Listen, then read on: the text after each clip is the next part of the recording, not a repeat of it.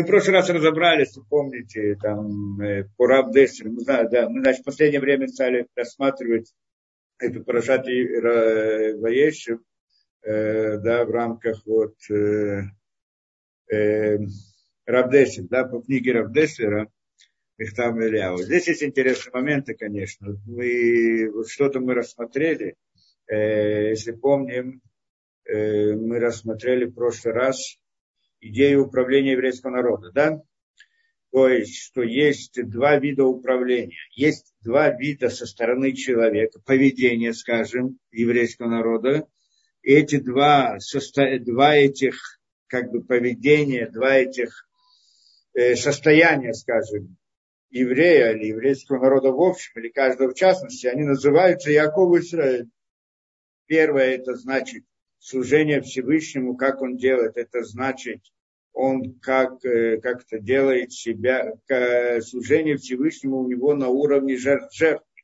То есть он подчиняет себя Всевышнему. Он жертвует различными вещами. Он да, э, выполнить желание Всевышнего э, довольно сложно, нужно много, да, иной раз я должен по, да, э, пожертвовать какие-то свои личные интересы и так далее.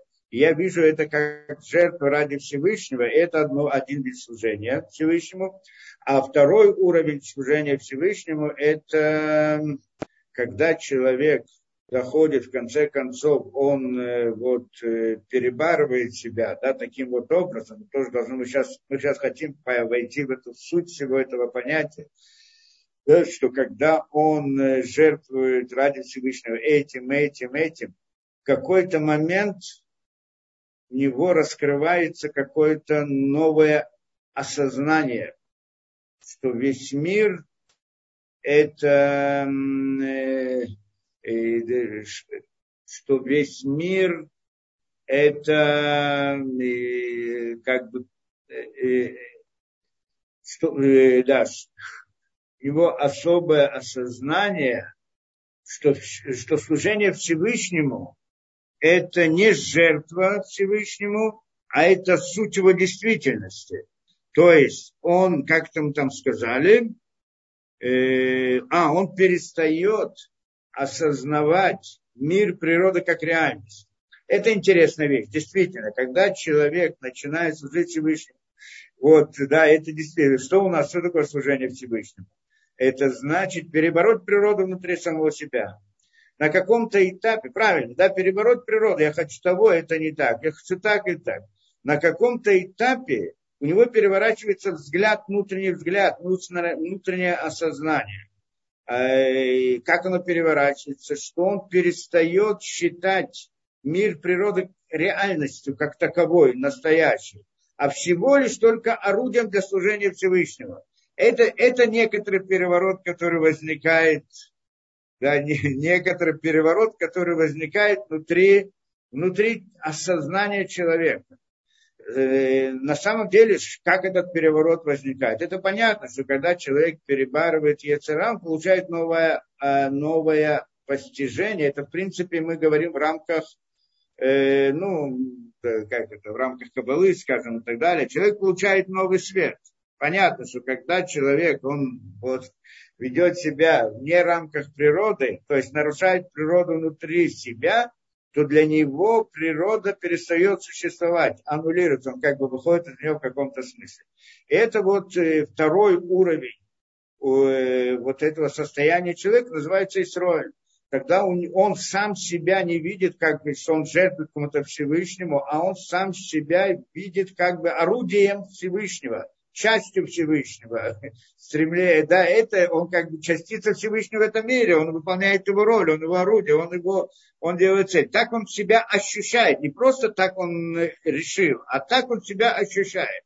Это особое ощущение, очень такое, я не знаю, трудно его, может быть, описать, потому что обычно люди до этого не доходят, но, в общем-то, можно понять это.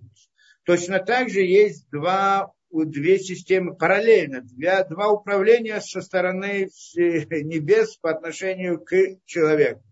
Либо одно это управление, это что, э, э, да, в, чем разница между управлениями в рамках, э, в мере раскрытия Всевышнего. Что на первом и есть и первый э, как бы этап, назовем так. Первая форма управления называется тоже Яков, а вторая называется Израиль. То есть как человек его отношении к окружающему миру, он либо Яков, либо Израиль, точно так же управление с ним тоже разделяется на два вида. Управление Яков или управление Израиль. Управление Яков – это когда природа, э, когда Всевышний для него скрыт. То есть он видит природу как осязаемую вещь. То есть мы сказали, это вдруг у человека происходит. Он когда видит, э, перебарывает как бы свои ЦРР, он вдруг начинает осознавать, что природа является, что, он, э, да, что природа как таковой не существует, как, да, как реальности такой, всего лишь как орудие для служения Всевышнему, это, это сказать по правде, потому что управление с ним, оно изменилось. На управление с небес, что это управление называется Израиль, то оно, тогда там раскрывается Всевышний.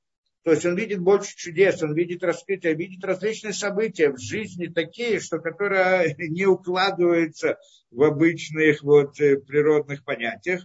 Или же Яков, э, управление Якова, это когда перед ним есть природа как реальность, так она видится в его глазах, и он не видит раскрытия Всевышнего, и он, и э, только он это осознает, понимает и работает над собой, и старается да, служить Всевышнему не вот в рамках этой природы, на каком-то этапе на каком-то этапе изменяется природа, э, управление со стороны природы по отношению к нему и, и, и тогда управление другое – это Израиль. Тогда он вдруг начинает видеть в мире различные события, которые не вкладываются не в рамках природы.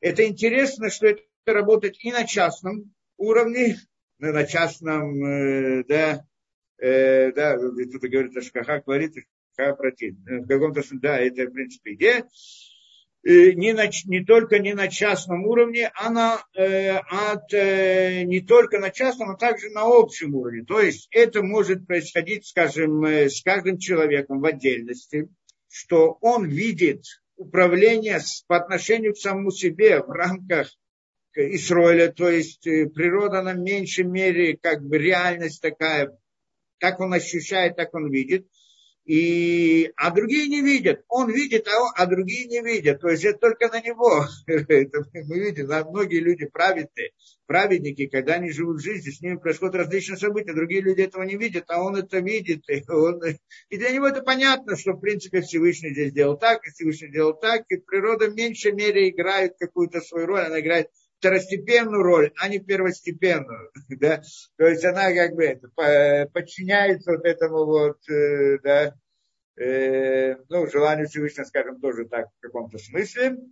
И вот это, и это, это вот для частного человека, это также для всего народа, еврейского народа, как это может быть в управлении с еврейским народом на уровне Яков, что природа это как бы реальность, то есть мы видим, э, да, мы видим да, природу, и есть у нас Тора, и мы учим, мы обучаем и так далее, но не видим чудес, каких-то особых изменений в природе, или же другая форма управления, когда мы видим особые изменения в природе, видим чудеса. Где это у нас было? Во время, скажем, первого храма, второго, в какой-то мере второго храма, но времена храма. Время храма, это когда был храм, Бейтамикдаш, то тогда каждый день были чудеса. Там было особое, особое состояние. Это называется вот управление Исроль. В каком-то смысле мы сейчас должны понять до конца, мы хотим войти в это в корень всех вещей. Сегодня, надеюсь, поймем это, да? Ну так это в общем. То есть управление, когда они были в Египте, это совсем скрыт Всевышний, скрыт совсем, как будто его нет как это было во время, ну, скажем, катастрофы вот, еврейских, да, то, что видим, мы не видим, где Бог, как люди восклицали, где Бог. Его нет, как он допускает разные вещи. То есть он ведет себя так, как будто бы его нет совсем. Есть система, что он, э, управление такое, что, да, э, не то, чтобы его нет, то есть и происходит природное, да, в рамках природы, нет каких-то больших бед, катаклизмов и так далее, но есть как бы в рамках природы, есть мудрецы, есть Тура, учат и так далее, но нет раскрытия Всевышнего. И есть третий уровень, что это Исраиль, э, что это Исраиль, что это управление, когда, да, когда Всевышний раскрыт полностью. Это э, состояние храма. В принципе, это три уровня, кто хочет знать, называется Катну, Яника и Гадлут. Это три состояния Зеранкина, кто хочет знать, это в Кабале или так далее. Это три состояния в управлении, которые есть. На самом деле есть еще четвертое, то есть э, Гадлут второй, то есть да, взрослость большая, вторая, второй уровень э, да, больш, э, управления Исроиль, как бы в Исроиле есть два этих уровня, что это то, что будет после прихода Машеха. Да, что там будет все раскрыто, что в храме были чудеса, но еще не в полной мере, а вот потом это будет полное как бы аннулирование природы, еще до аннулирования природы, то есть природа будет полностью подчинена, как бы быть в рамках чудес, а потом же она полностью будет уничтожена. Не уничтожена, а аннулирована. Но это уже другая вещь. И вот эти вот два, ну мы в общем разделяем как бы на два вида управления, и Яков, и Израиль со стороны Всевышнего, и, и, и, в рамках поведения человека, в рамках него самого, как Яков и Израиль. На самом деле он становится, вот его поведение Израиль, как вы сказали, что он вдруг начинает ощущать, что природа не совсем э, как бы реальность для него, вот как, которая его ограничивает, то тогда это можно сказать, что управление сейчас с ним изменилось. Сейчас управление над ним Исроль, поэтому и он себя ведет себя по-другому. Ну, можно сказать, что это связанные вещи в каком-то, в каком-то смысле. То есть это, это, что мы сказали, и, и вот эти два понятия, Яков и Израиль, это понятие также Рахель Велиа, потому что Рахель Велиа, ну, это понятие, как это, матери еврейского народа, наших, скажем так, в наших обычных понятиях, и они как бы те, которые передают вот это вот управление, да, вот это вот э, управление на нас, скажем так, то, то в понятие Кабалы там тоже все это также распределено. И, и тогда получается, что и, э, э, Рахель соответствует уровню Якова, а Леа соответствует уровню Израиля. Да, это два, два как бы уровня и из Рахель выходит, вышел Йосеф, которого мы должны понять, который мы до конца, в конце концов, еще не объяснили, что это значит, суть Йосефа. Это я хочу сегодня разобрать, что такое Йосеф. Так Йосеф, он приходит из Рахели, и мы сказали, что Рахель это зевук Якова, это, это его, для Рахели работает, для Рахели это и так далее. Был вопрос, почему на Рахель? Рахель это уровень Якова. Ну правильно, потому что сказано, что Яков любил Рахель. То есть, если мы смотрим на Якова, у него есть тоже два уровня, Яков и Израиль. И уровень Якова его, он параллелен э, уровню, ну, он параллелен, значит, э, ну, связан с понятием Рахель. Да? И вот этот вот уровень Якова, это значит жить в мире природы. То есть быть в мире природы, когда скрыт Всевышний, и тем не менее служить ему. Это идея. В этом смысле этот уровень он как бы предпочтительнее, сильнее, я не знаю, как это точно назвать, каким термином, важнее может быть, чем уровень Исроиль в этом смысле, несмотря на то, что Исроиль это более высокий уровень с точки зрения управления, но с точки зрения цели мироздания, мир был создан и опущен наш мир низменный, и в этом низменном мире то есть, когда перед нами природа, когда все скрыто от нас, когда мы не видим, да, не видим выхода, и ведем, и несмотря на это, идем против природы и служим Всевышнему, величина этого велика. То есть с точки зрения цели мироздания, именно вот этот уровень Яков, он имеет основную, основную как бы вот, основную роль для выполнения миро, э, цели мироздания, потому что, как это, подняться из самого низа, опуститься в самый низ и подняться из самого низа. Это правильно, что когда Адам, он тоже сделал тот же расчет, как мы помним, да? Адам тоже сказал, что Зачем я, э, да, Адам, когда он был создан, он был создан на очень высоком уровне, да, уровень Исроэль на самом высоком уровне, да, но, э, но он сказал, я на таком уровне, я все знаю, я все понимаю, это не, и в этом нет э, да, особой заслуги, то, что я буду служить Всевышнему на этом уровне. Мне и так все открыто и понятно. Вот если бы я находился бы в мире сокрытия, и там бы служил Всевышнему, осветил имя Всевышнего, вот тогда это большая величина. И поэтому он согрешил, как мы говорили, согрешил для того, чтобы оказаться в мире сокрытия, чтобы подняться вверх. И это ему было наказание, э, грех большой. Мы сразу спросим, почему это грех. Может быть, как раз таки наоборот, если это смысл мироздания, оказаться внутри мира сокрытия, и из него раскрыть свет, из темноты, спуститься в самую темноту, из него раскрыть свет. Если это смысл мироздания, это же уровень Якова, в принципе. Да? Это уровень Якова, оказаться в мире низменности, в мире темноты, и несмотря на это раскрыть из него это, то тогда это, это, это правильно, это правильно, что это как бы цель мироздания. Но с точки зрения, но человеку запрещается и приводить себя в такое состояние. Человек не должен об этом беспокоиться. Это Всевышний создал мир и поместил нас в тот мир, который, с его точки зрения, мы должны выполнить свою роль. И если бы он нас захотел бы поместить еще большую темноту, он бы это сделал бы.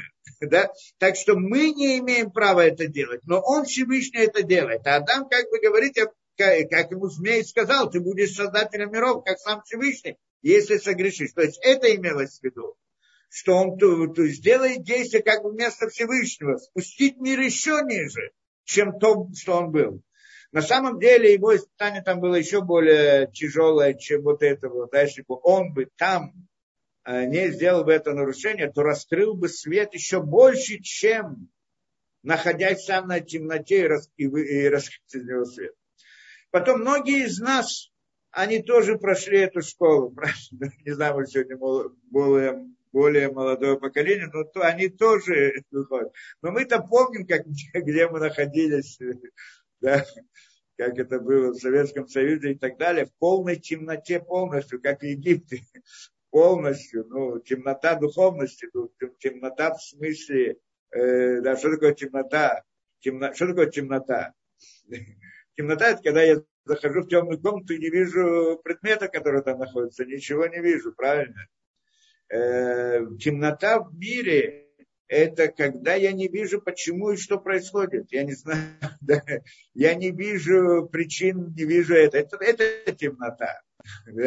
Поэтому, когда мы там находились, у нас не было ничего, ни знания, ни понимания, ни осознания, ничего.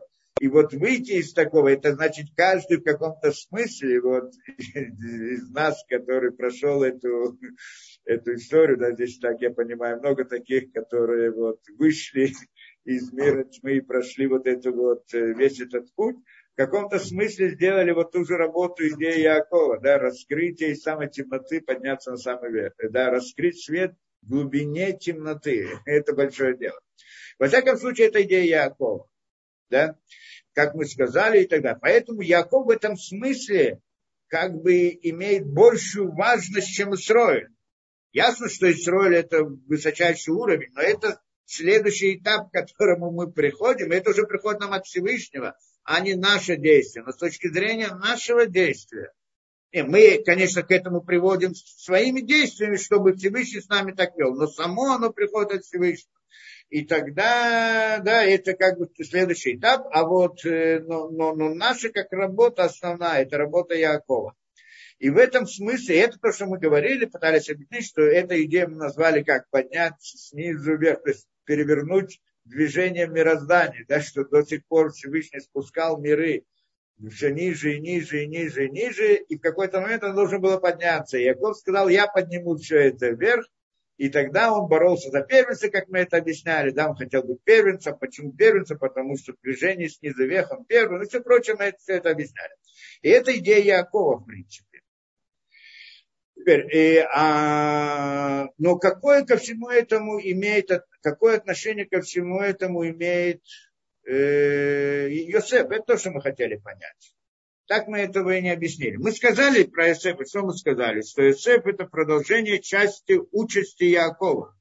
Так это мы учили, как наследие, наследство и так далее. Седер, а в чем суть его? В чем это суть его и как вот понять вообще идею Иосифа? Вот это мы хотели бы, наверное, сегодня разобраться. В всяком случае, про Иосифа, если помнишь, что мы там тоже начали рассматривать, это то, что Раша приводит. В начале Парашат Ваешев э, приводит нам, что Мидраш, Мидраш Раба, по-моему, да, э, да,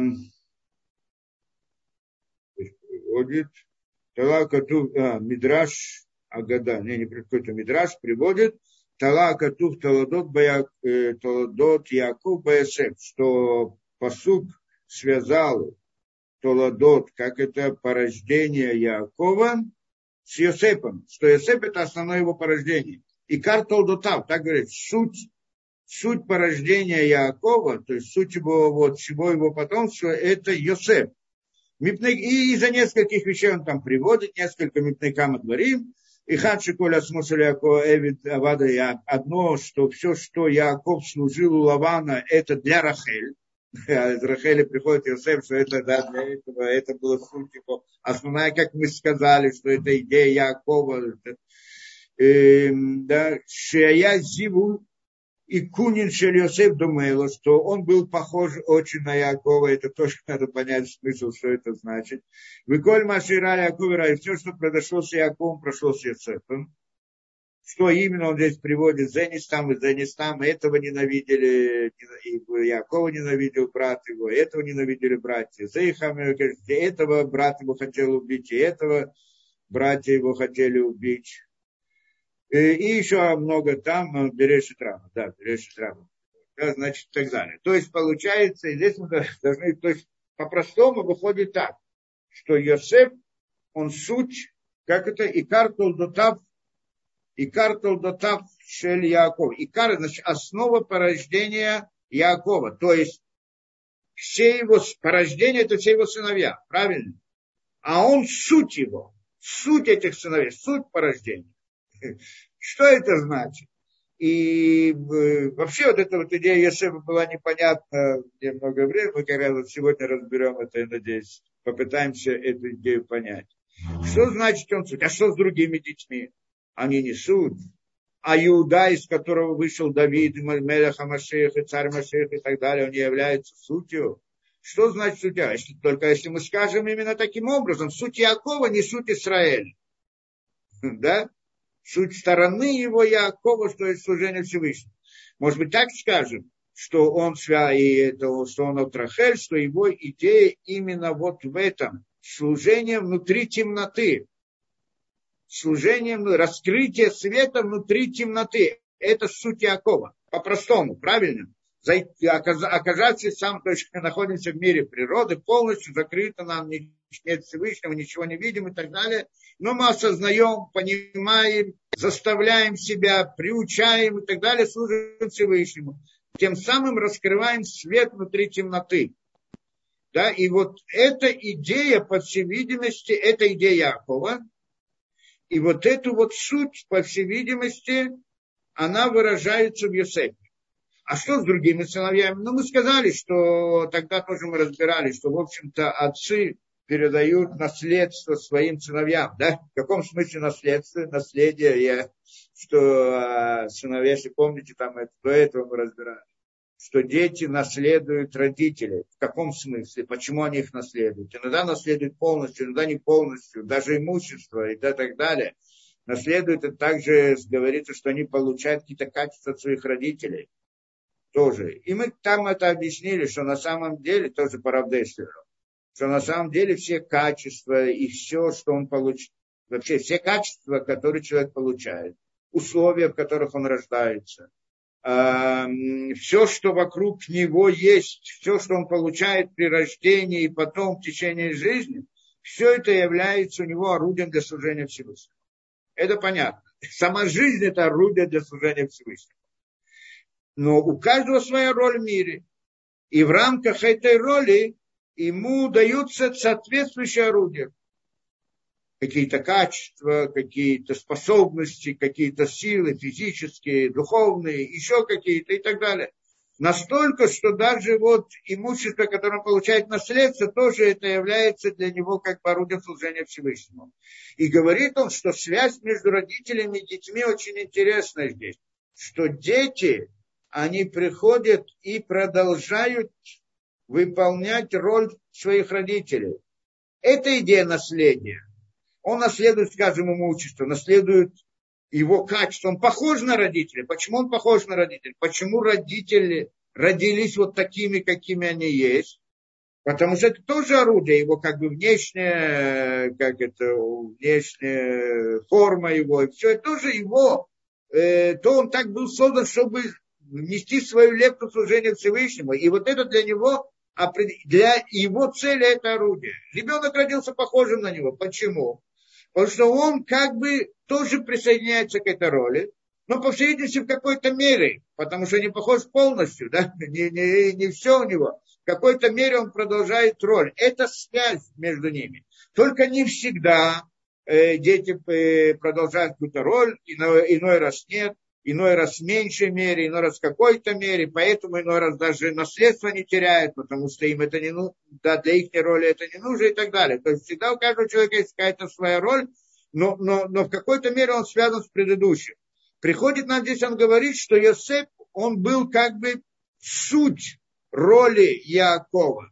Это идея Йосепа. Суть роли Якова, то есть продолжение его роли. Другие сыновья тоже продолжали роль, но уже в каком-то другом компоненте, да, с другой стороны, с другом этом и так далее. А вот Йосеп, он и картал до там. Так должны понять эту вещь. То есть, в чем идея этого, как мы поняли, что суть Иакова, это как мы определили, так это вы объяснили, это раскрытие света внутри темноты. Это идея Иакова. Да? И если эта идея, значит, это то, что должен был делать Йосеф. Теперь попытаемся понять, как это проявляется у него, в его, как в его жизни, в его это, где мы видим про Иосифа и что нам известно про Иосифа. Ну, первое, что нам ясно, то, что мы видим с самого начала, еще с самого начала, правильно, когда Иосиф был как-то молодым, он видел сны. Да? И сны, которые, которые он видел, да, в чем это проявлялись, сны пророческие – сны пророческие. И в этих снах он видел себя царем. Правильно, как мы говорим, семь э, этих, которые там, э, не, как там, что эти, да, колосы поклоняются одному колосу, звезды поклоняются Йосефу и так далее, все эти 11 звезд, 12 звезд, ну, все эти, да, и солнце, луна и так далее. То есть имеется в виду, ему будут поклоняться. Так ему и сказали братья. Что ты нам рассказываешь эти свои сны обратно, увидишь эти сны, ты что, думаешь, что ты будешь царем над нами? Раши приводит там, что поскольку они как бы невольно дали объяснение на этот сон, а тот, кто объясняет сон, он, в принципе, приводит к его исполнению, получается, что они невольно тем самым исполнили вот, э, да, как это, э, приводят к исполнению этого сна. Потому что, как мы говорили, что сны, они идут за объяснением его. Как его объясняет, так он, так он и происходит сон. Да? Так мы это говорили.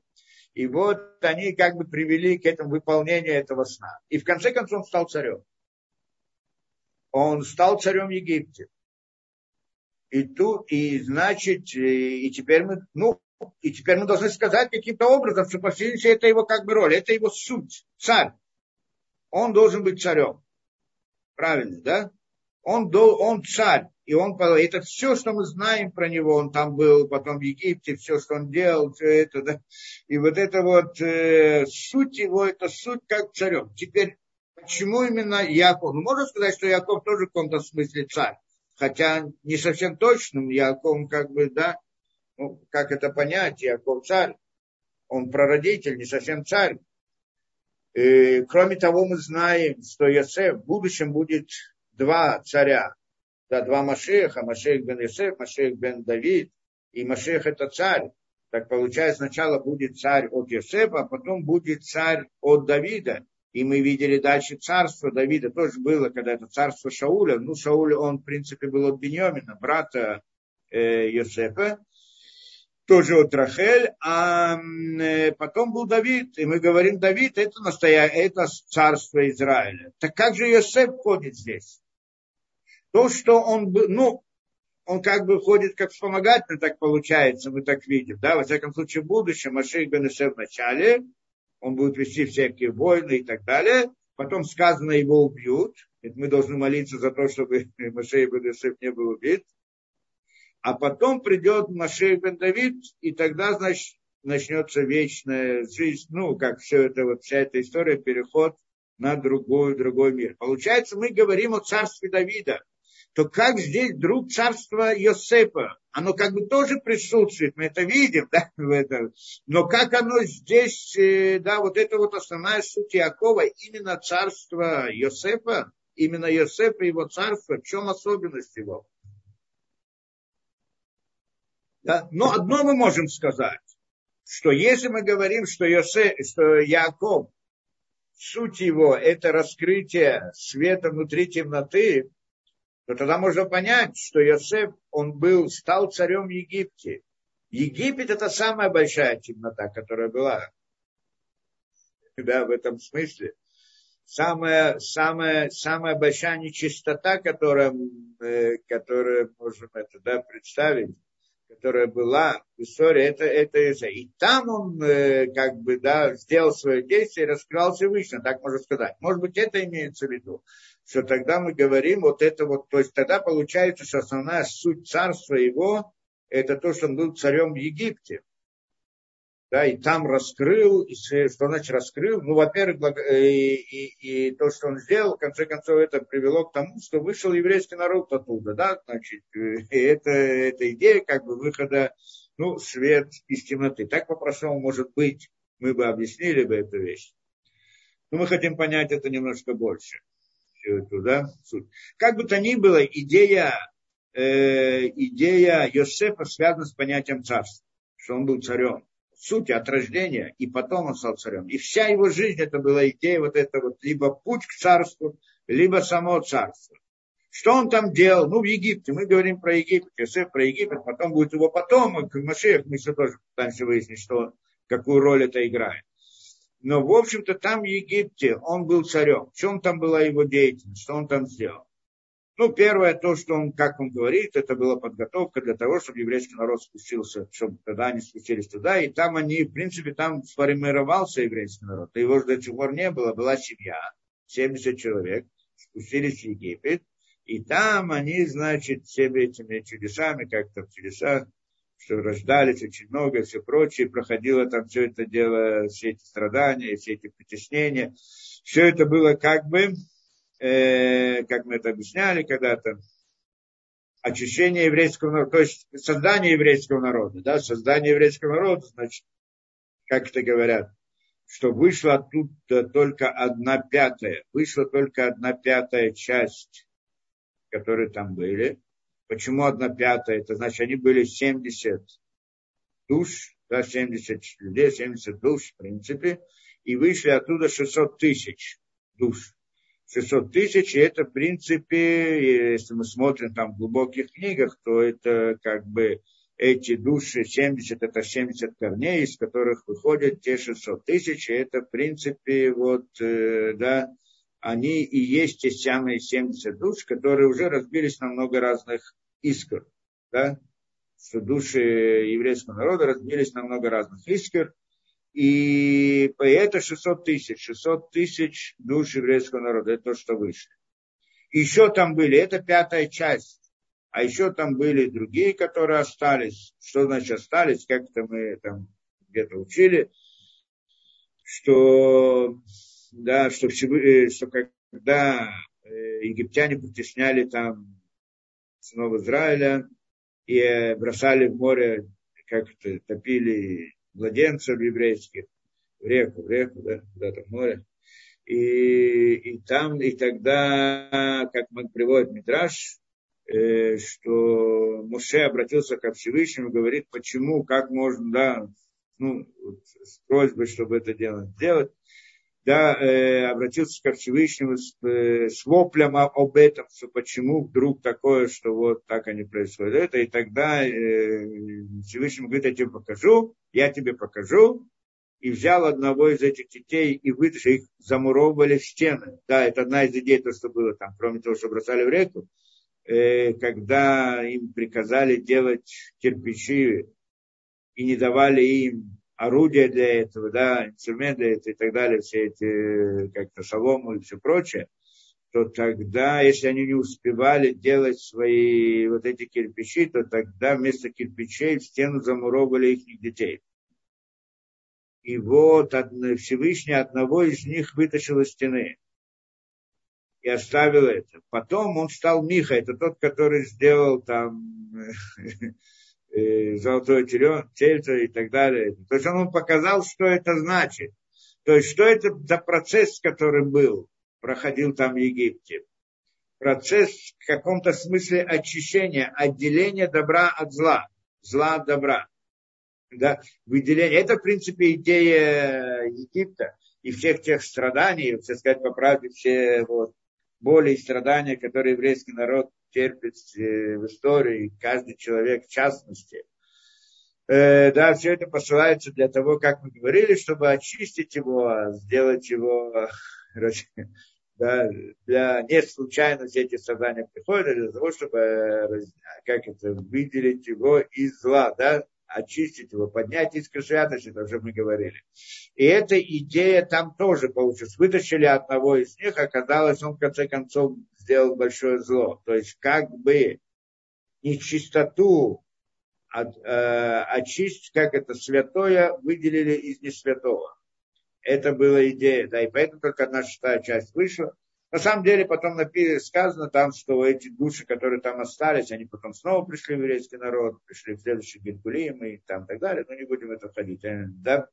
Теперь, и вот э, это, это можно понять, что Египет это самая такая темнота, и Йосеф там был царем, как бы, что он сделал, идея раскрытия вот этого света внутри вот этой темноты, при, которая приводит, в конце концов, к выходу евреев из Египта. Там еще приводится, что он сделал. Он сделал, э, во-первых, э, да, вот этими сны, которые он там видел и рассказал и так далее.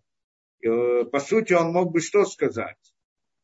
Когда его спрашивает фараон, что ты видел там, да, что это, мне рассказывают, что ты знаешь сны, можешь объяснить сны. А он ему говорит, не я, Илуким, Всевышний. Не я, Всевышний. Он должен, что он должен был сказать по, по логике вещей обычной, да? Наоборот, если, если у него есть такая способность отгадывать сны, так должен был и воспользоваться, правильно? А тут говорит, это не я, это не я, это Луким, он только говорит, да? А я, значит, это. И, то есть он приходит здесь, что он делал? Э, сообщал о Всевышнем самой темноте, там, где все было скрыто. То есть получается персум, как это персум Ашем.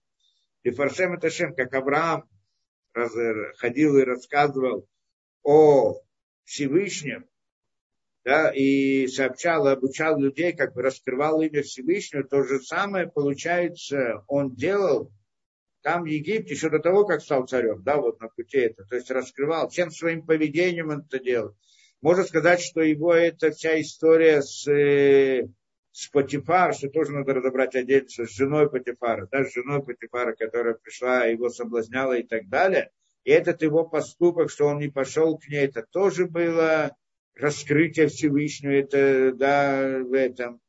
И, и потом то, что он делал, что он делал потом? Э, приводил, здесь это, да, Равдесер объясняет, что он э, был очень, как это, очень жестоко, жестоко вел себя с египетским народом, да, что там было семь лет голода, потом семь дней, семь лет сытости, а потом семь лет голода.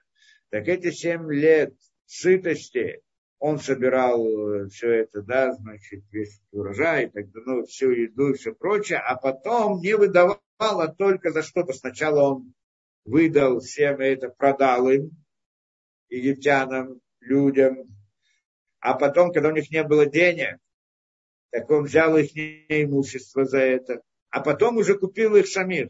Они продали себя. Зачем он все это делал? Для фараона, чтобы у фараона было, э, да, а, да, Равдесер объясняет, что он здесь тоже хотел показать Киду Шашем. Да, зачем он это делал, интересно, Равдесер объясняет как. Ляхин Киду Шашем. В этом тоже он хотел сделать Киду Шашем. Какой Киду Шашем? Он подготавливал ситуацию такую, чтобы выполнилось предсказание Всевышнего который сказал Вахрехен и Цубархуш Гадол. И после этого они выйдут с большим имуществом. То, что было в союзе между половинками, Бритбен Авторим, то, что сказал Всевышний Герия Зареха Бересулаем, да, что будет изгнание твое потомство 400 лет в стране не своей и так далее, и будут над ним издеваться, а потом что? И выйдут они с большим имуществом. Так он все это делал, чтобы вот это вот да, чтобы было вот это вот проявилось, раскрылось вот это вот, э, вот э, да, пророчество, которое сказал, передал Всевышний э, Авраам. И чтобы у них было большое имущество, вот это вот, да, и он сконцентрировал чтобы потом можно было его взять как-то вот и так далее. То это так он объясняет. Но, на, да, э, э, но кроме этого, еще это разные объяснения есть на это дело, зачем он это делал, одной, он также сделал что? Он еще несколько вещей сделал. Он, пере, он э, переселил, переселил эти народы, которые там были, то есть людей с места на место. И всех заставил делать брит. То есть мила, мила, обрезание.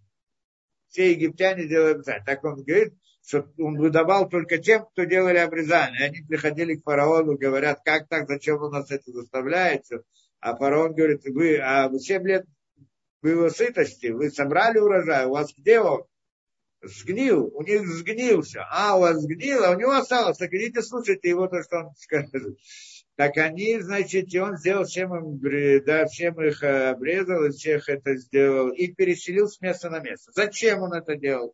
Тоже объяснение есть на это дело. Зачем, по-моему, Раша это объясняет. Что зачем он это сделал? Сказать, сказать им, чтобы, да, что потом, когда сыны Якова придут в Египет, они же будут чужеземцами. Во-первых, они будут чужезем, чу, чу, гири, да, чужеземцами, и тогда их будут притеснять. Так он, значит, чтобы уменьшить эту идею притеснения, что тогда все чужеземцы, потому что каждый, кто переехал с места на место, он тоже не в своей земле находится. Поэтому это, с одной стороны, чтобы облегчить, а другое, что он сделал, э, ну, обрезание им он сделал что, чтобы у них тоже не было претензий к еврейскому народу. К, вот, что все эти были обрезаны, и тогда он получится, чтобы не было как бы это, да, что они тоже такие же в этом смысле. То, в любом случае, эта идея, как, э, да, что по-простому можем понять, что идея царства в Египте его была в каком-то смысле вот то, что мы сказали, раскрыть свет внутри темноты. То есть прославить Всевышнего всеми путями, все, что он делал там, эта идея была прославить Всевышнего там. Но мы попытаемся понять больше, что это значит быть царем. И почему это относится к сути Якова. Суть поражения Якова. Йосеф суть поражения Якова. То, что он царь, ну, так что? Что это имеется в виду? И здесь должно быть интересно. Мы же сказали, что такое Яков. Яковы это, как это, и э, что человек, когда находит, э, да, это служение Всевышнему, когда он находится в мире сокрытия. Да?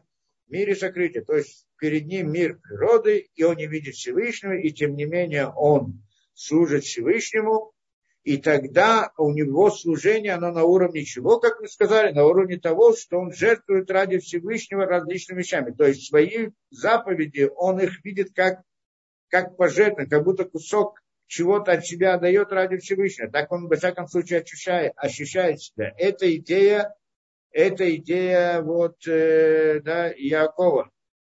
Только потом он приходит к уровню другому, что перед ним раскрывается другое управление, что тогда, если он в этом выстоял, если он пришел к целостности, что Яков, когда он стал целостным, Яков целостным там, да, то тогда он уже становится Исроем.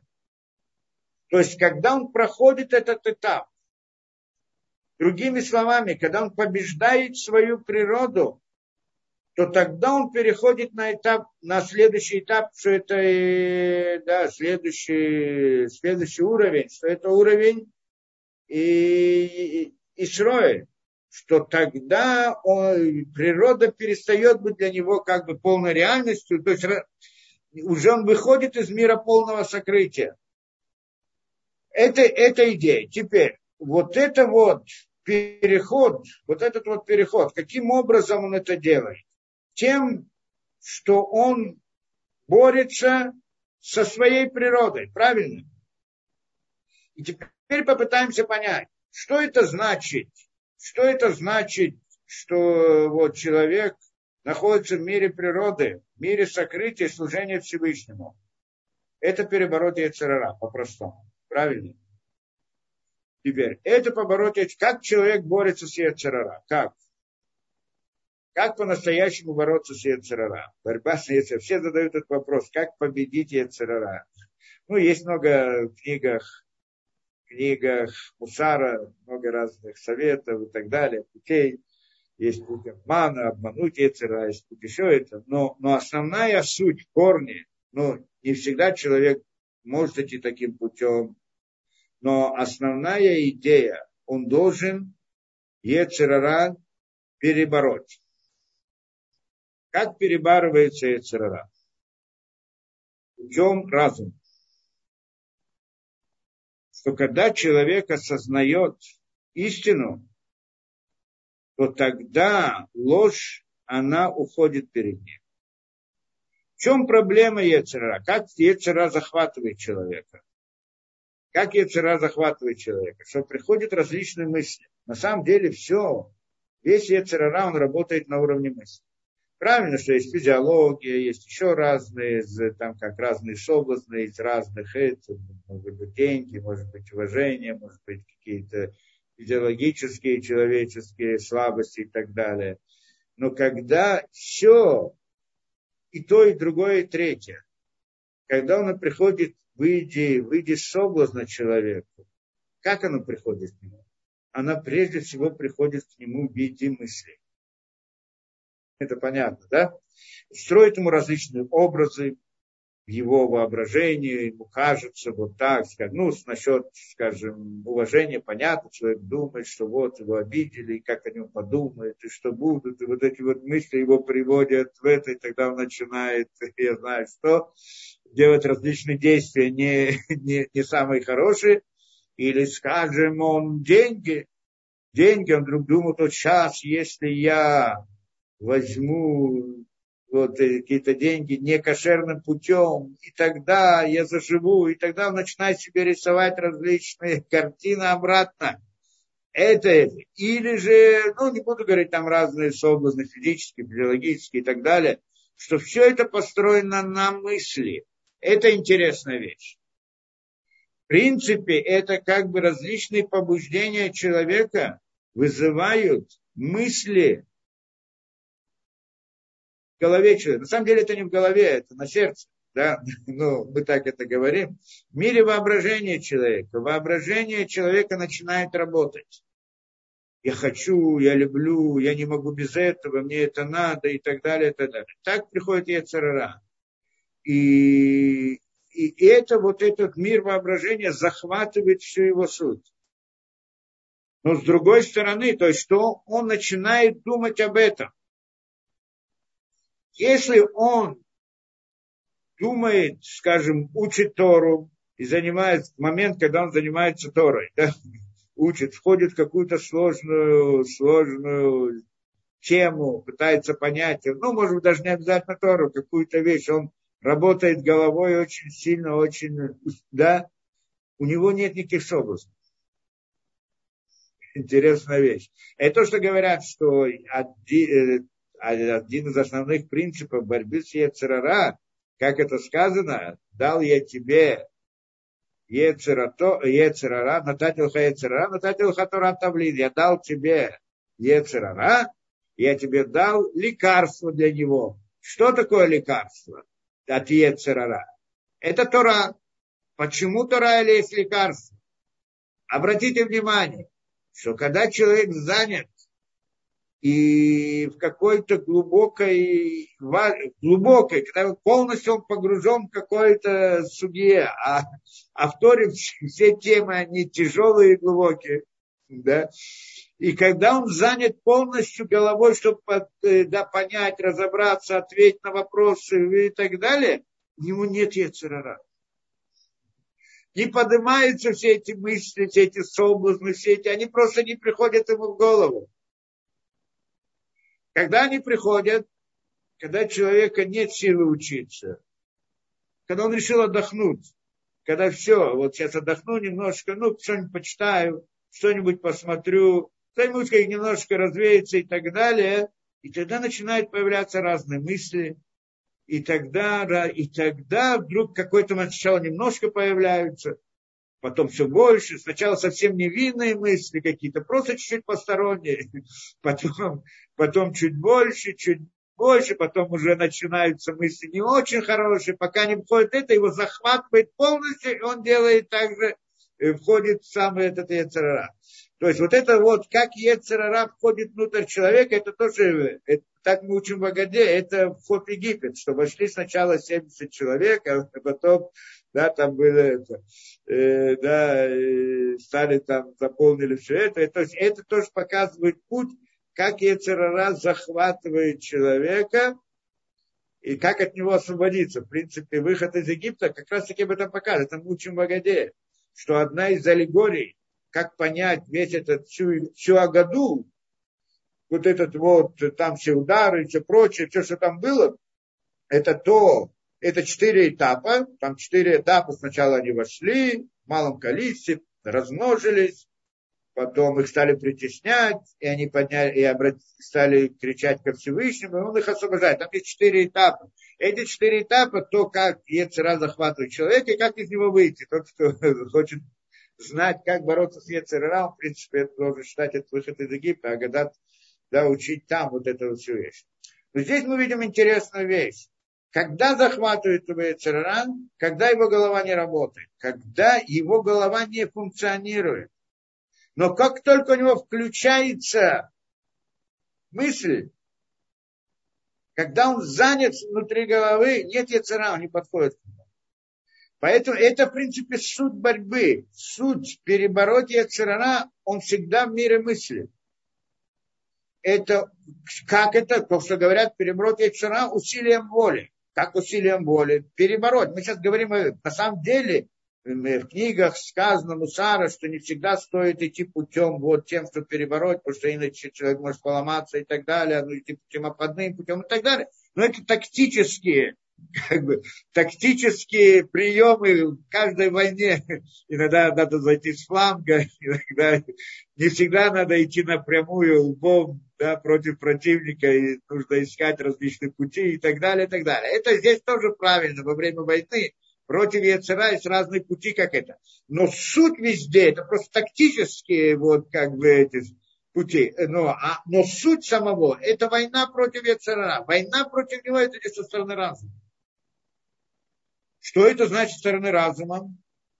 что со стороны разума это значит, то есть то, что говорят силой воли. Что человек говорит, я силой воли перебарываю то-то и то-то. Что значит силой воли?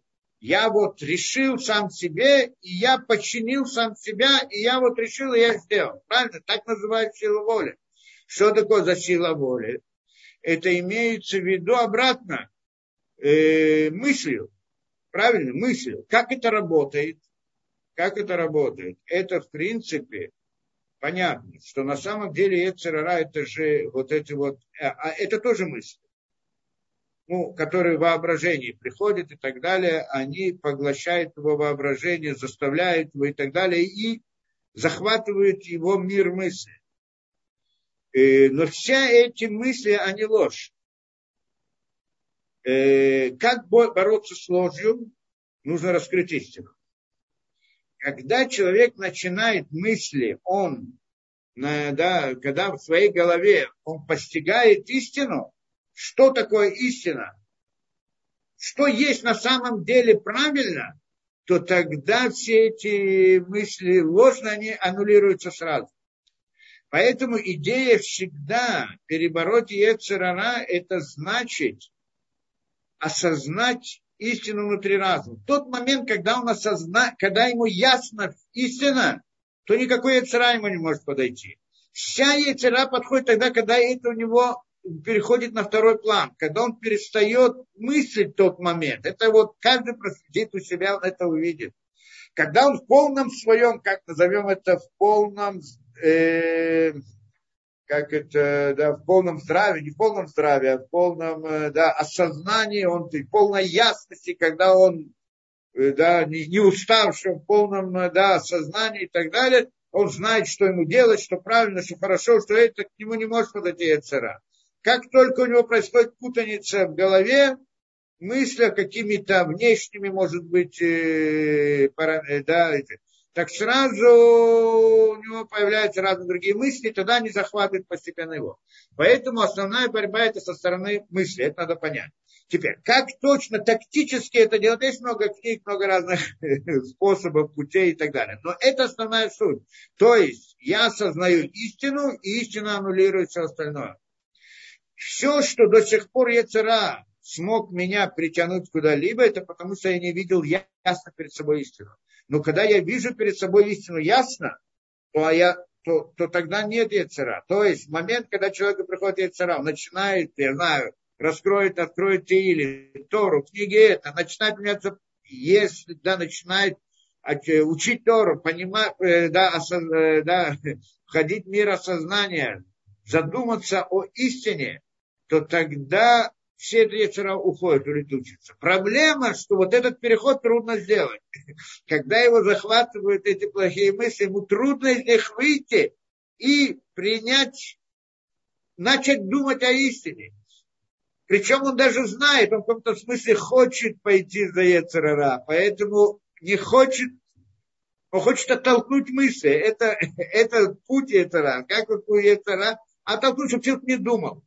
Не сейчас. Завтра подумаем, послезавтра, потом. Сейчас нет. Это путь Ецера. То есть это борьба за вот это вот, за мир мысли. Приходит, говорит мне, Ецера, говорит человек, не думай, не важно, там не важно, что это, вот сейчас это хорошо и все, а там потом, когда-нибудь и так далее. Вот это вот, выйти из этого состояния и подумать о истине, это очень трудно, правильно. Но если он это сделает, то тем самым он побеждает Ецера. Почему мы об этом говорим? Потому что на самом деле получается, кто здесь действующее лицо. Да? И назовем это голова. Голова здесь действует. Мысль, да, та самая, которая решает голова. То есть, на самом деле, как мы говорим, у человека есть три вещи, не пришло нашама, у человека есть три понятия параллельных. Э, да, мох, мозг, лев и кавет. Кавет это печень, да? Это параллельно, кавет это печень, по-моему, да? Это параллельно трем понятиям. Нефиш, рух, нешама. Тело, телесность, эмоциональность и разум. Идея разума, она властвует. Она, когда она властвует, то тогда нет Ецерара. Ецерара приходит из телесности, приходит из эмоциональности, но в мире разума нет яцера, он не может схватить. Это относится к Нишаме, Нишама, Руах, и так далее. Вот это мы называем разум, мы его так называем, мозг, мозг. Ну, не мозг физически, то, что сегодня называют, а так, да? А эту эмоциональность или рух, или как мы назвали ее, мы называем как лев, сердце. А его, а вот эту вот телесность, как называем, телесность, что как бы ответственность, это кавет, печень. Почему на печень? Ну, там надо разбирать. Ну, так и называется. Если вы посмотрите, это мем, ламет, хав. Мем это мозг, ламет это лев, хав это кавет. Получается слово мелах. Мелах это царь. То есть, что это значит? Что прежде всего человек как приказывает Всевышний человеку, прежде всего человек, он должен быть царем над самим собой. Что значит царь над самим собой? Это мелах. Что такое мелах? Это мозг, лев, сердце, то есть мысль, разум человека, сердце и печень. И то есть Мозг – это разум, сила разума человека, его эмоциональное состояние – это сердце, его телесное. И человек, он царь, когда, когда это мелех, мем ламитхав, по порядку.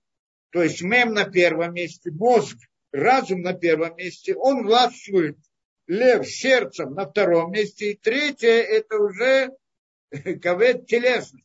То есть царь это когда разум человека осуществляет власть над его эмоциональностью, над его сердцем и над его телесностью. Побеждает. Здесь сила разума. Сила разума, та, которая побеждает. Тогда он царь. Интересно, если идет в обратном порядке, прочитать вот это вот слово Мелах, царь, обратно, что мы читаем там? Клум. Куф ламит мем. Что такое куф ламит мем? Клум. Что такое клум? Ничто. Пустота, ничто, да? Клум. То есть это не случайно совсем. Я просто привел это, это, это, я это придумал, естественно. Это как бы в основах еврейского языка. Что это клум, ничто. То есть, когда и обычно, что бывает с человеком, телесность, различные телесные, скажем, потребности человека, воздействует на его сердце, на лев, на эмоциональность, пробуждает у него различные эмоции, да, эмоциональные. И это уже властвует над его разумом. И тогда он э, находится под властью Ецерара.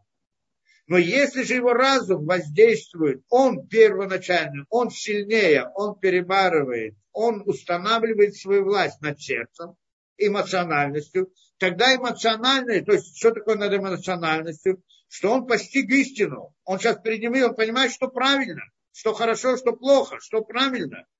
И тогда его эмоционально зажигается внутри сердца. Следовать истине. Тогда зажигается его эмоциональность. И тогда она подавляет его телесные различные вот, э, позывы там, э, зла, к плохим вещам. Это интересная вещь. Я не говорю, который, в принципе, каждый может увидеть у самого себя, но так это отмечается вот прямо в языке даже.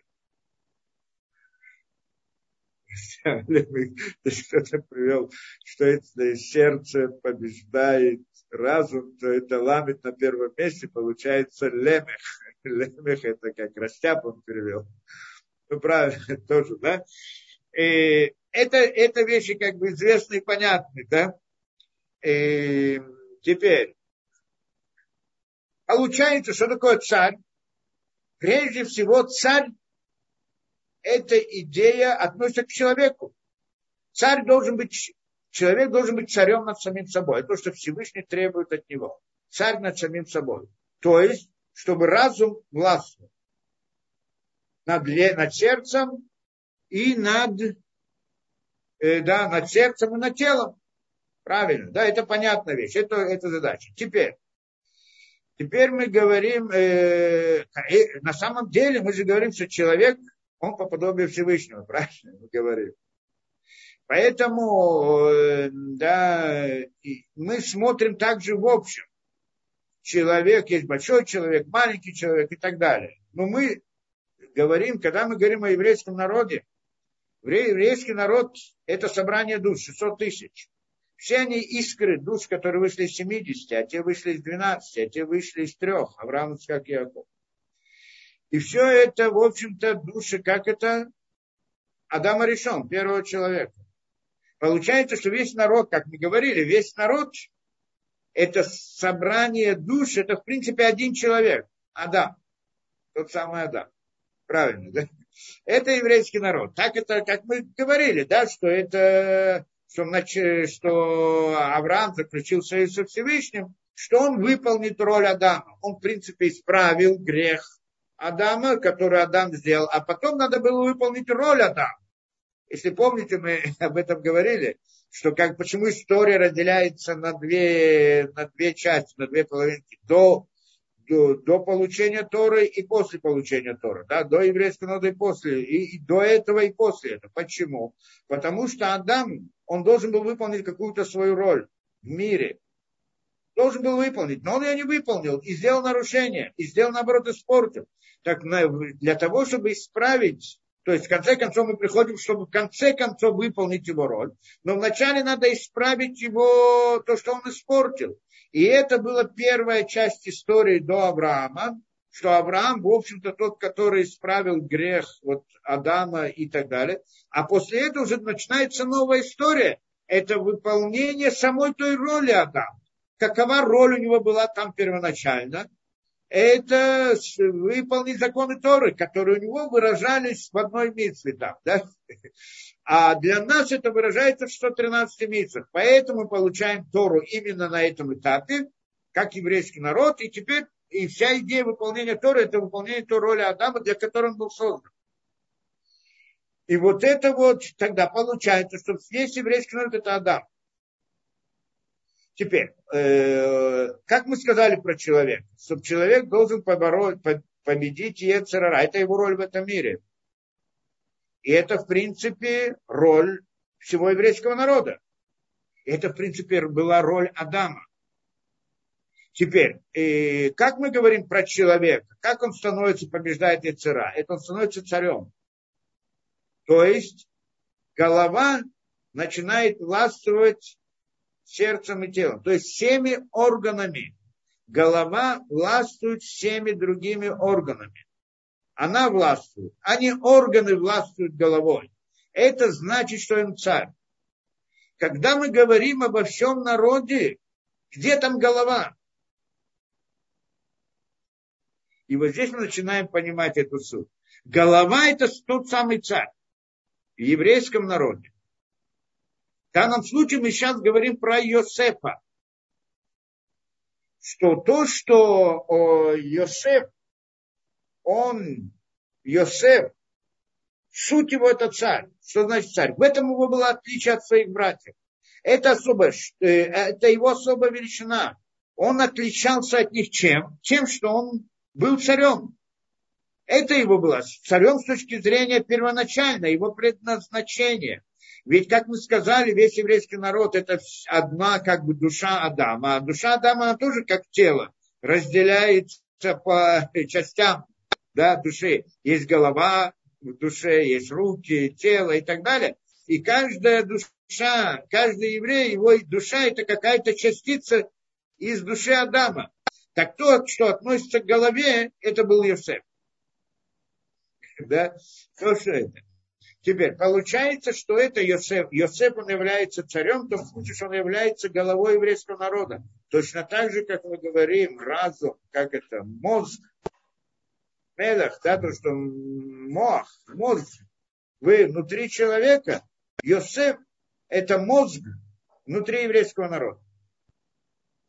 Сейчас мы начинаем понимать, да? И теперь роль его заключалась именно в этом – что такое царь? Да, мы сейчас должны понять, что такое царь по-настоящему. Да, царь, ну, царь внутри человека мы поняли. Теперь царь внутри народа. В общем-то, царь внутри народа. Э, да, у народа есть какой-то царь. В чем идея царя?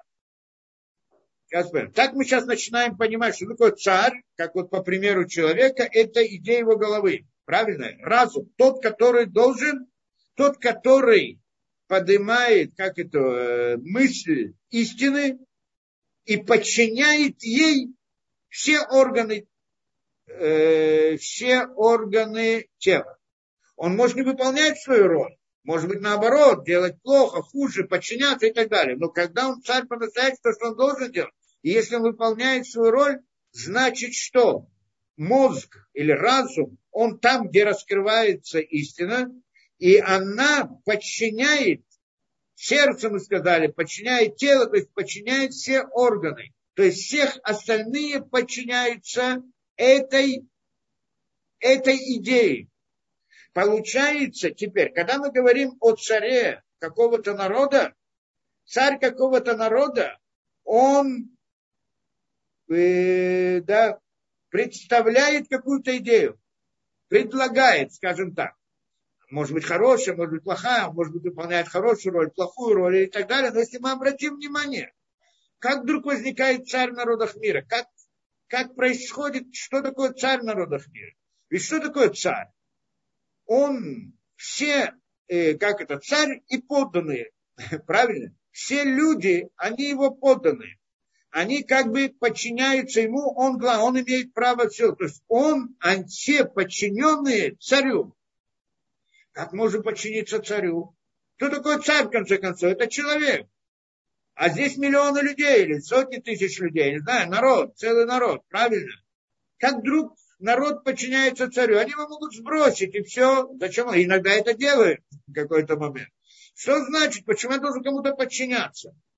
Ну, мы понимаем, есть аппарат у него и так далее, который приводит в исполнение это дело. Но этот аппарат тоже может сказать, почему он должен быть. Может быть, другой, может быть, этот. Почему? И здесь интересная вещь, что обратите внимание, везде это так. Царь, он имеет силу. Почему он имеет силу? Потому что он представляет какую-то идею, вокруг которой стоит все, весь народ зажигается этой идеей. Да, которую он дает какую-то, иногда эта идея плохая, эта идея ложная, в большинстве случаев в мире то, что мы видим. Да?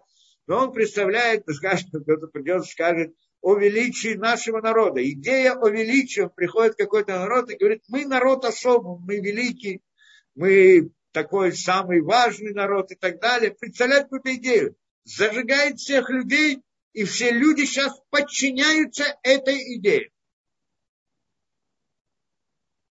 Да? Как мы знаем, такие вот царства даже в современном мире, да? подчиняются идее. И тогда даже если кто-то не хочет подчиняться, то есть другие, которые его подчиняют и так далее, и так далее. Есть аппарат, но не царь здесь суть, а та идея, которую он представляет. Это понятно. То есть у нас есть некоторая идея. Царь, он представляет некоторую идею. Либо он сам в своей важности, он пришел и дал идею и объединил всех, либо какая-то группа людей, неважно, они выдвинули какую-то идею и поставили его вот как символа этой идеи. Но так мы видим в мире. Обязательно в любом царстве есть какая-то идея, вокруг которой вот происходит вот эта, вот эта вещь. А идея сама может, может быть и ложная. В большинстве случаев она ложная. Но в сути то, что Всевышний требует, чтобы был царь, чтобы идея была истинная. Это уже другой разговор. А, но, но само по себе принцип, он именно так и работает. То есть, что это значит? Что весь народ это как тело, а царь это как голова. И поэтому тело, голова подчиняет тело себе, своей идее, той мысли, которую вы сказали. И тогда, и тогда это он царь. Как мы говорим, человек, чтобы перебороть яйцера, он должен подумать о истине, то есть включить свой разум, представить себе идею, как, как включить, это, конечно, самое трудное здесь, вот это переключиться на идею разума, потому что человек... Но если он это справляется, то в тот же момент подчиняются все эмоции, все желания и так далее, все они подчиняются ему. И тогда все его тело, то есть все органы, все, все части его телесности, они подчиняются, и тогда начинают следовать все вместе одной цели – и эта цель выражается в той самой идее, которая, которую представляет та самая голова. И это идея царя. То есть идея царя, что он должен вести весь народ. Суть царя не в том, что он пользуется благами народа. Э, хотя и в разных царствах это дел, могут и делают, но разделают, тогда поэтому они всегда разваливаются время от времени. Но на самом деле те цари, которые были большие и так далее, важные, сильные и все прочее, которые были, неважно, либо они были, у них была идея истина, не истина, но, но, но у них была суть их, сила была в том, что они не интересовались о себе, а интересовались о как бы достижении той самой цели в смысле общности. То есть царь, он царь, когда он, когда он сам лично, ему нужны разные интересы и так далее, и люди ему нужны, чтобы работали на него и выполняли его интересы. Не это. Он как бы хотя бы должен говорить об этом, как-то представлять, что он служит интересам народа. Не интересам народа, а интересам той самой идеи, которой подчинены все народы, все умы народа. Все люди этому, они за ним идут, они этим загораются, или он их должен их зажечь и тогда они идут все вместе, и тогда они подчиняются ему. То есть подчинение царю. Это подчинение разуму. Это идея царства. Только что, конечно, конечно, когда мы говорим о подчинении, это тоже сам человека тоже, внутри человека тоже, прежде чем подчинять что-либо телесность идеи, нужно знать, что идея на истина. Потому что человек может какую-то ложную глупость взять как идеал, и тогда будет все свое тело направить к выполнению этого идеала. Мы видим тоже это не один раз. И тогда это только зло, а не да. Но путь он такой, царство. Теперь, когда мы говорим о еврейском царе, то он и что это значит у него? Подчинение всего народа чему? Какой идее? Идее Всевышнего. Да? Истина. А кто сказал, что это истина, истина, мы не будем разбирать это, потому что мы это выяснили вначале. Вначале это выясняется, что это истина, а потом происходит процесс подчинения. Да? Там у нас нет сомнений и проблем, как все выяснено. Поэтому, значит, идея царя еврейского царя – это подчинение всего да, конечно, видим сегодня. Да, э, э, поэтому идея царя, идея царя это подчинить всю, весь народ какой-то идеи, а идея царя еврейского это подчинить весь народ э, идеи Всевышнего. Вы Торе, идеи Торы и так далее. Теперь, но мы, ладно, и это Йосеф. Ну, мы сказали, Йосеф, в общем-то, вся идея была Йосефа зажечь огонь внутри темноты и прославить Всевышний, как мы приводили, как Равдесин здесь приводит, всеми этими путями. Ну, но если так, то есть у нас Йосеф, царь, а есть у нас Давид, царь. Какая разница между ними? И почему вдруг, если Йосеф, так Йосеф должен быть и царем? Если мы говорим, что Иосиф, он выражает вот эту идею царя, именно он является головой еврейского народа. Это получается, это что мы сказали, правильно?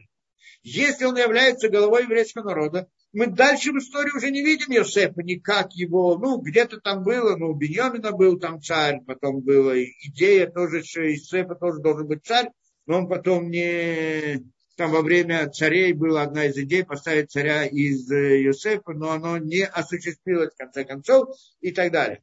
Но конечный результат это царство Давида. А что такое? А при чем здесь Давид? И как здесь царство Давида и так далее? И здесь мы приходим вот к тому, что мы объясняли. Что на самом деле есть две системы управления, есть две состояния еврейского народа. Яков и Израиль. И то, что мы сказали, что Йосеф, он является это, э, Икар Толдотав Яков, да, основа порождения, суть порождения Якова, суть Яакова, что наследовал Якова, он похож был на Якова, вся суть его была эта идея Якова, то есть как бы он продолжал вот эту цель Якова. Якова это имеется в виду в смысле системы управления Якова. А на самом деле у нас есть две системы управления. Яков и Израиль. Чем это отличается, как мы сказали? Яков это, это система управления, это когда мы находимся в мире сокрытия. Израиль это когда это система управления, когда есть раскрытие Всевышнего. И тогда у нас здесь есть две вещи. Это два этапа. Для того, чтобы прийти ко второму этапу Исроиль, надо дойти до совершенства в мире Якова, э, в системе Якова. То есть сначала надо дойти до совершенства, находясь в мире сокрытия. А только потом он может переходить на другой уровень и там тоже достигнуть совершенства в мире раскрытия. И это же справедливо по отношению к человеку, что вначале мы говорим, как он борется с Ецерара. Посредством головы мы сказали, правильно? Разумом. Разумом, силой воли кто-то назовет, еще как-то. Постижением разума он раскрывает истину в своей голове и тем самым подавляет свою телесность. Но все это идет только на первом этапе. После того, что он делает это много раз, у него же нет в этом необходимости. Тогда у него же вся, да, перед ним как бы раскрывается это знание. Ему не нужно делать, подчинять э, телесность разуму, потому что уже все тело идет за разум. Есть такой уровень, это очень интересная вещь. Ну, я не знаю, мы на самом деле все находимся, ну, в лучшем случае на уровне Якова. А так, в принципе, человек, который проходит какой-то этап, и он перебарывает Ецерара много раз, у него уже нет той самой борьбы перебороть. Ему это ясно. Оно уже, да, и, им, э, оно уже у него внутри изменяется сейчас. Не то, чтобы у него там уже нет испытаний и так далее, но они уже испытания другого характера. Не то, что он должен перебороть Ецерара, вот это вот бороться вот со своей телесностью, как это. А уже на другом уровне, как он здесь говорит, что он тогда видит свое тело, свой, весь мир как орудие для служения Всевышнему. Там у него вопрос лени, он более усердно служит, менее усердно и так далее. Но идея служения Всевышнему у него не вызывает сомнения. То есть, другими словами, по-простому скажем, человек, когда начинает соблюдать субботу, Бальчува, да, вначале он начинает как бы играться немножко, ну, нельзя зажигать свет, нельзя делать то, то, ну, беседер, ладно, что-то там делает и так далее. Потом каждый раз он всякий себя как бы контролирует с позиции разума. Это нельзя, это нельзя, так нужно, так нужно и так далее. Проходит некоторое время, и он уже не может нарушать субботу. Понятно, да?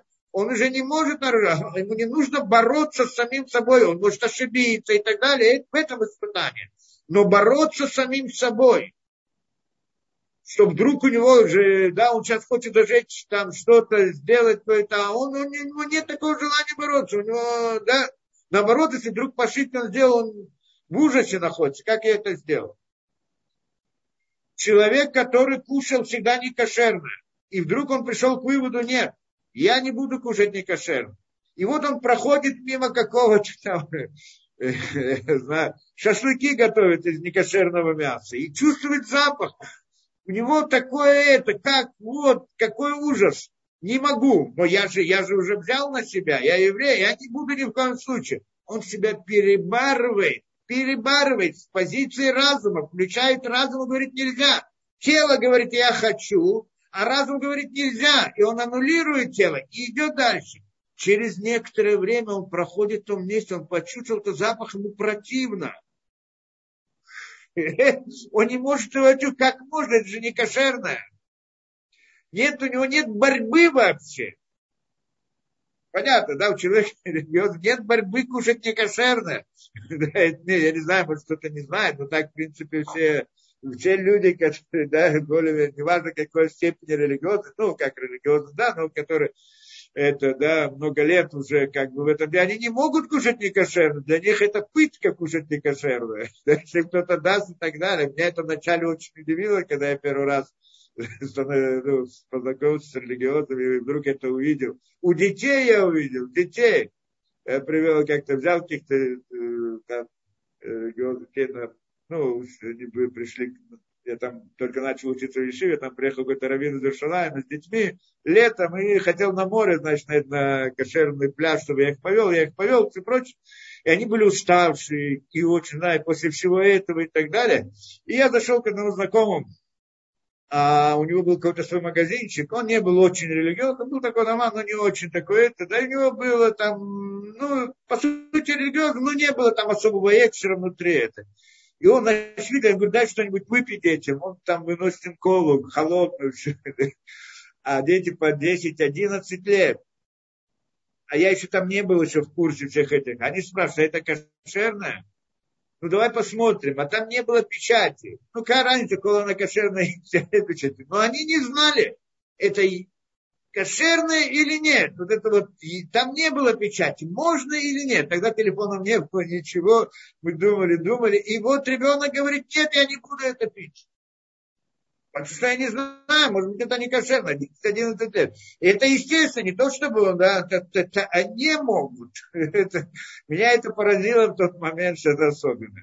Да, так они и не выпили, пока не поехали, не доехали до дома, и там уже стал. А, а, да, вот это вот, это, это другой уровень уже, понятно, да, вначале мы пересиливаем себя, а потом переходим уже на другой уровень. И это идея царства.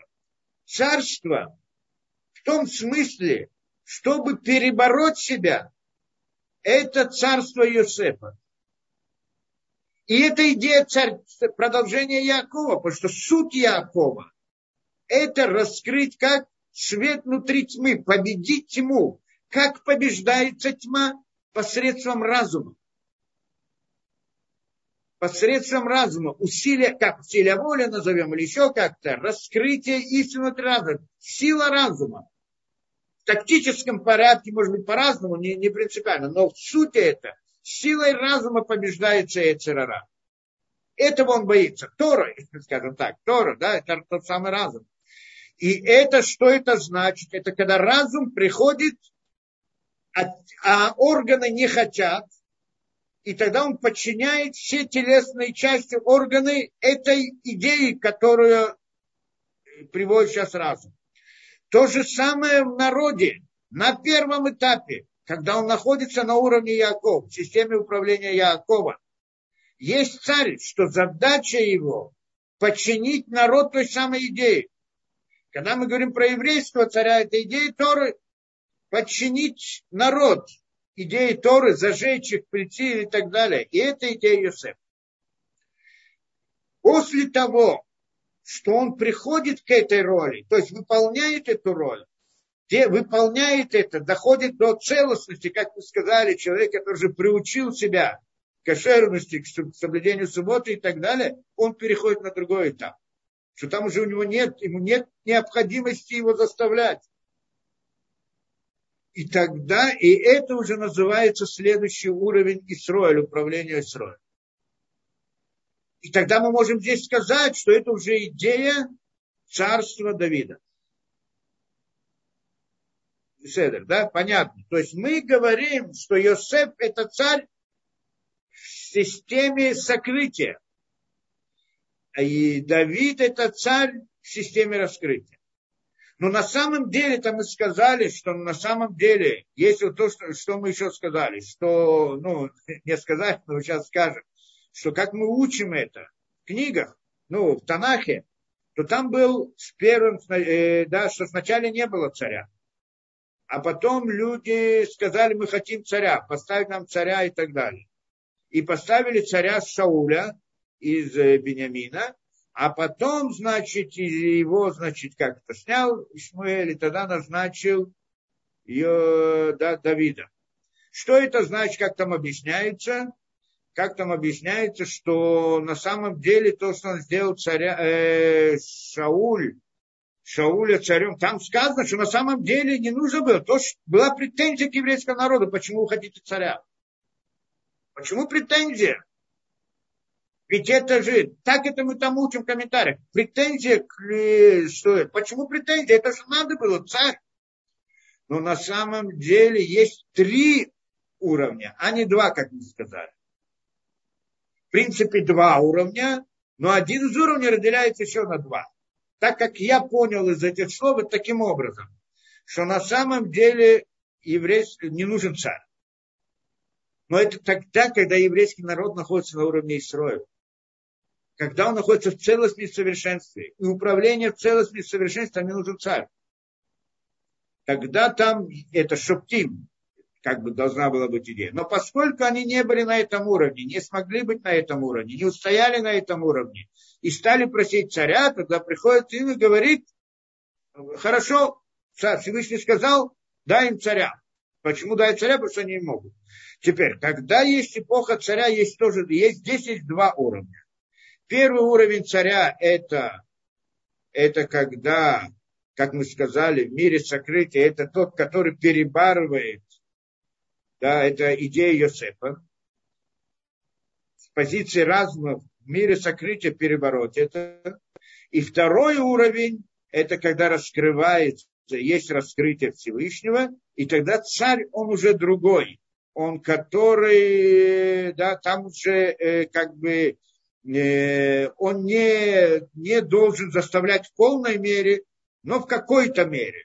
То есть мы, в принципе, говорим так, что на самом деле, как мы сказали, что когда э, э, первый этап это, как мы сказали, царство, э, да, как мы сказали, да, полное сокрытие было в Египте, Потом во время первого храма было раскрытие Всевышнего, но оно тоже было неполным.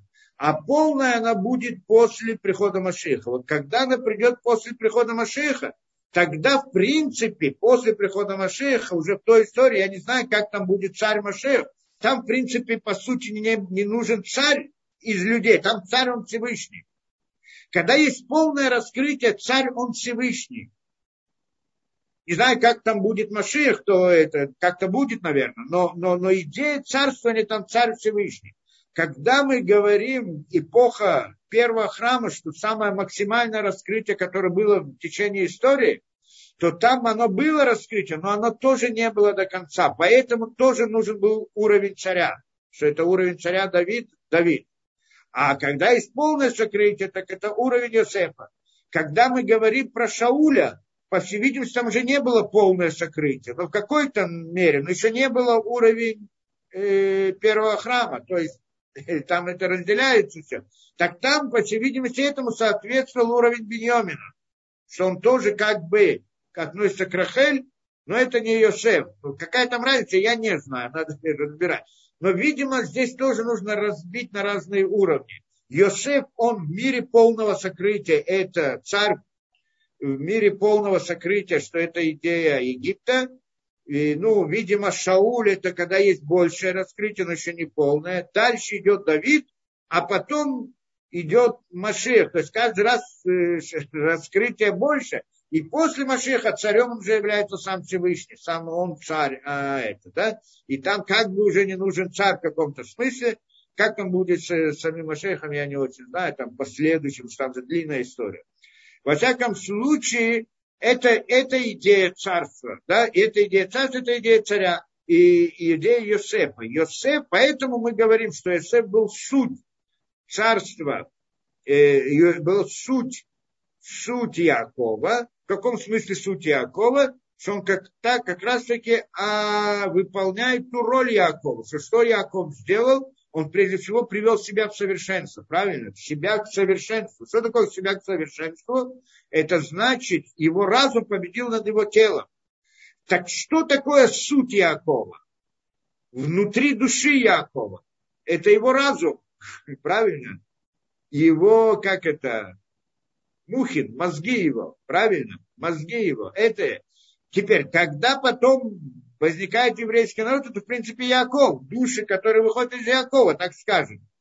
Теперь Йосеф в рамках этих душ, он относится к голове Якова. Поэтому он считается суть его основной, поэтому он царь. То есть у Якова, когда он пришел к целостности, его голова осуществила власть над его телом, то есть была царем над этим. Так вот эта вот сторона души, что относится к голове Якова, в еврейском народе это был Евсеф, ну, может быть, еще как-то, кто с ним связан. И он является, и поэтому он является сутью Якова, потому что у каждого человека суть его, основная его суть – это его голова. Не голова в смысле физическая, да? а голова в смысле его, это вот, то мир мысли. Есть люди без головы, то есть э, у них нет мысли, есть только разные да, ощущения, желания и так далее, тогда у них нет головы тоже. А вот если есть голова, та, которая пробуждается хотя бы иногда и подчиняет все его тело какой-то идее, вот эта голова – это суть человека, если она у него есть. Да? И вот это вот суть, он есть Йосеф. Поэтому в будущем будет сначала Машех бен Йосеф, а потом будет Машех бен Давид. Почему? Потому что Машех бен Давид – это царь уровня управления Израиль, который после прихода Машиха. Но прежде чем прийти к этому, есть первый этап. Первый этап – это в мире сокрытия. Там, где царь должен победить, ну, где народ должен победить, э, да, победить свои царара, и это, ну, как и свой цара мы имеем в виду, то есть имеется в виду, что царь должен осуществить власть да, в мире сокрытия над всеми, чтобы все подчинились царю это, да, и тогда он там делает войну с, с разными народами и все прочее, все, что там будет, это, это Йосеф, потому что это его, кроме всего, это его роль, внешняя сторона, внешнее проявление еврейского народа, а кроме этого, а потом уже будет давить, что это уже другой уровень. То есть Йосеф, он как бы первый этап, а это второй этап. Назовем его основным. Хотя с другой стороны, именно раскрыть свет в самой тьме, в каком-то смысле с нашей точки зрения, это основное. Что это? Поэтому Йосеф, он как бы, да, все, что Яков был для Йосефа, и по Йосефу, и так далее, и так далее. То, я надеюсь, как-то вот попытался объяснить эту вещь. Думаю, что вот что-то прояснилось.